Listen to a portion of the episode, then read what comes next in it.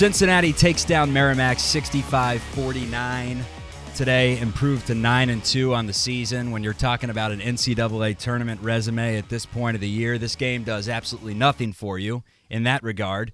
It does absolutely nothing in the fact that Aziz Bandaogo and CJ Fredrick weren't playing, so you don't get a real look at your rotations. I guess a takeaway could be, you know, if someone steps up that doesn't get the minutes they typically get, but I don't even think we got that. It was just straight up a game that you had to win. They won it. They didn't cover, I don't think. It wasn't necessarily pretty. I learned nothing. I I, gained no entertainment factor from it. It was just uh, it was obligatory, and that's what we're doing right now, giving you the obligatory post game show. Obligatory? That's how we're pronouncing that these days. Obligatory. That's how, okay, that's how we're pronouncing it with my Ohio University right. Scripps Journalism School education. Obligatory. Fair obligatory. And I think the one silver lining you can look at because there was, yeah, this game was disgusting. I no one even knows what Merrimack's uh, zone defense was. They were running like a, a wide two three at one point that turned into a one three one that turned into like a a one four, a little bit of four one. I have no idea what they were doing, but it it worked to some extent. We were turning the ball over like crazy. Um, but I think we got to see, and I'm sure we got this somewhere on the rundown anyway. But just to bury the lead at least Jamille Reynolds didn't look great by any means. He was missing a ton of bunnies. He looked rusty as hell, but he is clearly a specimen um, that we're going to need big time. And I'm glad he got to throw some clunkers off the rim, get it out of his system because we're going to need him. That, that's clear as day. And he looked like he was bigger, stronger. Um, he's his conditioning needs a little bit of work, but I mean, he missed a bunch of bunnies, but I'll take it. Um, he's got a couple games before we get into Big 12 play, so I, I hope he gets all the, the shots up he can at this point. Yeah, he's 6'11, 280. I thought he was more like 6'9, 230 entering the year. And then right before he got eligible, I just kind of looked up the uh, the roster one day to see what he was officially listed at. And I'm like, oh, I was 50 pounds off and a couple inches. So, yeah, he is a large, large man that moves pretty decent for someone his size. Box score looks as such. Viktor Lakhin, 18 points on 8 of 14 shooting. He had seven rebounds and three assists. No fouls in the game. Ody Oguama had eight points and three rebounds. John Newman had two points and six rebounds. After a pretty hot start to the season from John Newman, it seems like he's been silent the last two or three. Uh, Simas Lukosius, 11 points, three assists, and a couple of rebounds for him. Only took four shots in the game. Would love to see Simas, you know, get a little more involved in the offense. Um, that's efficiency right there, though. 11 points. Day Day Thomas had seven, four, and three. Jamille Reynolds had seven points and 11 rebounds. Jizzle James had four points and three rebounds. Josh Reed had three points in his limited minutes. And Dan Skillings had five points in the game. What are we doing with this schedule? After having to watch that game two hours on December 19th during the holidays, we got decorations to do. I got to go check out Christmas lights on our street, see what we're working with. If we have any Clark Griswolds running around, holiday movies, um, just going out in general, enjoying the 32 degree temperatures, which is a lot better than the like 16 that it was yesterday. And instead, we are obligated to watch that and now obligated to watch a game against Stetson. I don't know if the Bearcats have ever played a game against Stetson. I'm just the, the schedule, man, I, I don't understand it. I know that there's a, a lot of things that go into it that are way above our pay grade, but what what was the schedule getting us ready for the Big 12? What were we thinking with all these patsies? It hasn't worked out. It has not worked out to say the least. I mean, the, the two games, I mean, you could argue, I guess, Georgia Tech at home, but uh, we are not battle tested in the slightest. The two games we had, a Xavier team that I don't think is very good, a Dayton team that I, I think is probably a tournament team at best. And we got, I mean, absolutely manhandled at US Bank Arena. Um, and shout out, I guess, to that guy that was in the chat saying UD would bring more fans. I I was embarrassed. I was at the game last Saturday. I missed the show, probably for the best. I would have had to been censored the entire time.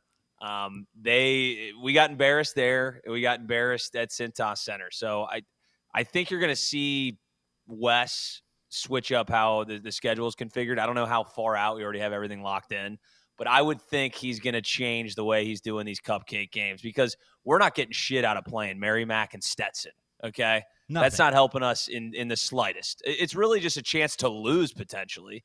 Um, nothing really to gain. And this isn't college football. You can lose a couple early games and then regain that momentum, the net ranking, RPI, all that shit. You can regain that. We have the opportunities against the Big 12. You don't really get penalized as badly to lose these games. So you got to schedule and I look at it through the lens of content too. I don't think we got anything out of it. It's clear right now that Cincinnati's a really good rebounding team, and when they have size, they can take down teams that are much smaller than them. So this seems like the perfect time to have an OOC game before you go into BYU and have a team that's maybe as big as you to see how you can stack up physically instead of this game against Merrimack. So yeah, I, I don't understand it. Back to your point, but um, they were pesky. I'll, I'll give them that the bizarre way they were running, it was almost like a 1 3 1 most of the game. So we didn't get as many of those open threes that you would typically get. We finished 5 of 12. 40 41%. I mean, we'll take it. But yeah, it was uh it was sloppy. We were throwing all the ball over the place and we missed bunny after bunny. I mean, I don't know how, what the final stats are. Um, but at the rim shots, we missed damn near everything. It was uh, almost comical at one point. Merrimack missed everything. At one point in the second half, they were shooting 27% from the floor and from three, while UC was shooting 50% and 42%. And it was like an 11 point game at that point. So uh, ugly, to say the least. Putting you on the spot here. Coach Houdini, in this scenario, you have Wes's job for the next, let's go with 30 days. So you get Wes's job for this murderer's row that's coming up. You want a corn dog eating contest in this hypothetical hypothetical, maybe. Right now, Wes is playing a combo of bigs. It's either Jamille and Viktor, it's Jamille and Ody, it's Ody and Aziz, it's Viktor and Aziz. You know, he's playing the combo at all points, it seems like, aside from maybe two minutes tonight when he played, I think, Skillings and Newman at the same time at the three and four. In this scenario, you have free reigns, your head coach, at the lineups. What are you changing right now? Are you ever going with the two bigs? No, it, it would depend be dependent on the specific team we're playing, but it, it has not worked out going with the two bigs. I kind of said this at the beginning of the year. It started to look okay, but then we realized against good competition. I mean, we finished it out today. We went small at the very end of the game. I don't know what I don't know what Wes is thinking when he puts Ody and another big in there, and especially today, he was putting them in the um, like the free throw line area, the center of the zone at the high post. That's the last guy on earth that we should have the ball. That's supposed to be your playmaker, not not Ody Oguama. I love Ody, but it, I'm not sure if his minutes moving forward should continue in this rotation. Aside from if we get in a little bit of foul trouble, I don't mind him being maybe the only big, but he clogs up the lane and he can't shoot. Um, but to your question, I would go small ball. I think most of the fans would. I think we saw it at the end of the game. It started to work. We had um, we got we had, yeah we had Day Day, Jizzle, um, Newman, and Lakinen to to end the game. And obviously, you can intertwine Aziz and now Jamille Reynolds there. We might see some of that double stacked twin towers moving forward. But I think at this point, the proof's in the pudding. We got to go small if we want to compete with some of these. I mean, should have done it against Xavier. Really, that that was the the big issue. We were getting crushed having two seven footers out there. Uh, next up for Cincinnati, it's the Stetson Hatters. Then it's Evansville. Evansville is nine and two, um, so a little better than some of the teams they've been playing, but it's Evansville. Come on now. So two games right there that you got to win entering Big 12 play. Bearcats would be 11 and two. That's when they go into the hardest five game stretch in six game stretch, rather, I think, in, in program history. They got BYU on the road, Texas, at Baylor, TCU, and Oklahoma. Four of those five teams are ranked. I think TCU could be ranked too. Um, five straight ranked teams in a row. I know Cincinnati was in the old Big East with arguably, you know, the, the best three, four year run in conference history when you added the teams and you know Notre Dame was at their peak and you had some of these other teams in the the Big East that were on top of it, Pittsburgh and Georgetown. I don't think because there was always like a Providence or a Seton Hall or St. John's or a, a Rutgers or someone sandwiched in there. I don't know if we've had this difficult of a five game stretch at BYU, Texas, at Baylor, TCU, and Oklahoma. Buckle up. We don't know a lot about this team. The next game, Chuck, is Kansas, by the way. Just a heads up. The sixth game of that stretch is Kansas on the road. number two in the country. Oh, I didn't get all the way so to Kansas. Just throw just throw that in there. Uh, let, us throw that in there. So instead of five game stretch, the most difficult six game stretch. Then you get UCF, West Virginia. Um, you have a couple seconds to breathe before it's at Texas Tech, Houston, and Iowa State. I mean, if Cincinnati isn't good, they're going to be exposed very quickly. There's no hiding like they were able to do last year with the horrible non-conference. Then they won a few games in the AAC, and you start to believe like maybe this team is decent, and they turned it around after the Xavier game. No, you're going to learn very quickly if yeah. this team is absolute. You want to say it for well, me? Well, this answers, just... yeah, absolute just dog shit. I know I've been saying that a few times, but this is why Wes. This this is why he didn't want to schedule real teams outside of this conference because I think he wanted to get that win loss column headed in the right direction. And this is why I did it. I mean, he's looking at the stretch. It's, you know, six straight top 25 teams. Um, apparently, when we get a breather, is UCF and West Virginia. So, I mean, that tells you enough. It's going to be a hell of a stretch. Um, I wish we were more battle tested moving into it. Like you said, Evansville is going to be at least a solid warm up, I maybe. But this is going to be a tough stretch for me and you too.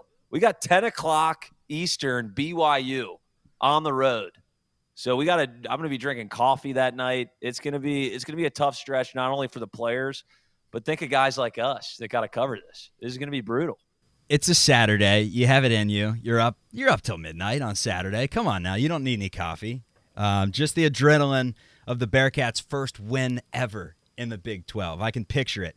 Or, and this is potentially likely as well, I could picture this just being a horrible year of Chatterbox Bearcats to where it's a lot of us just like, well, Houdini, we're here.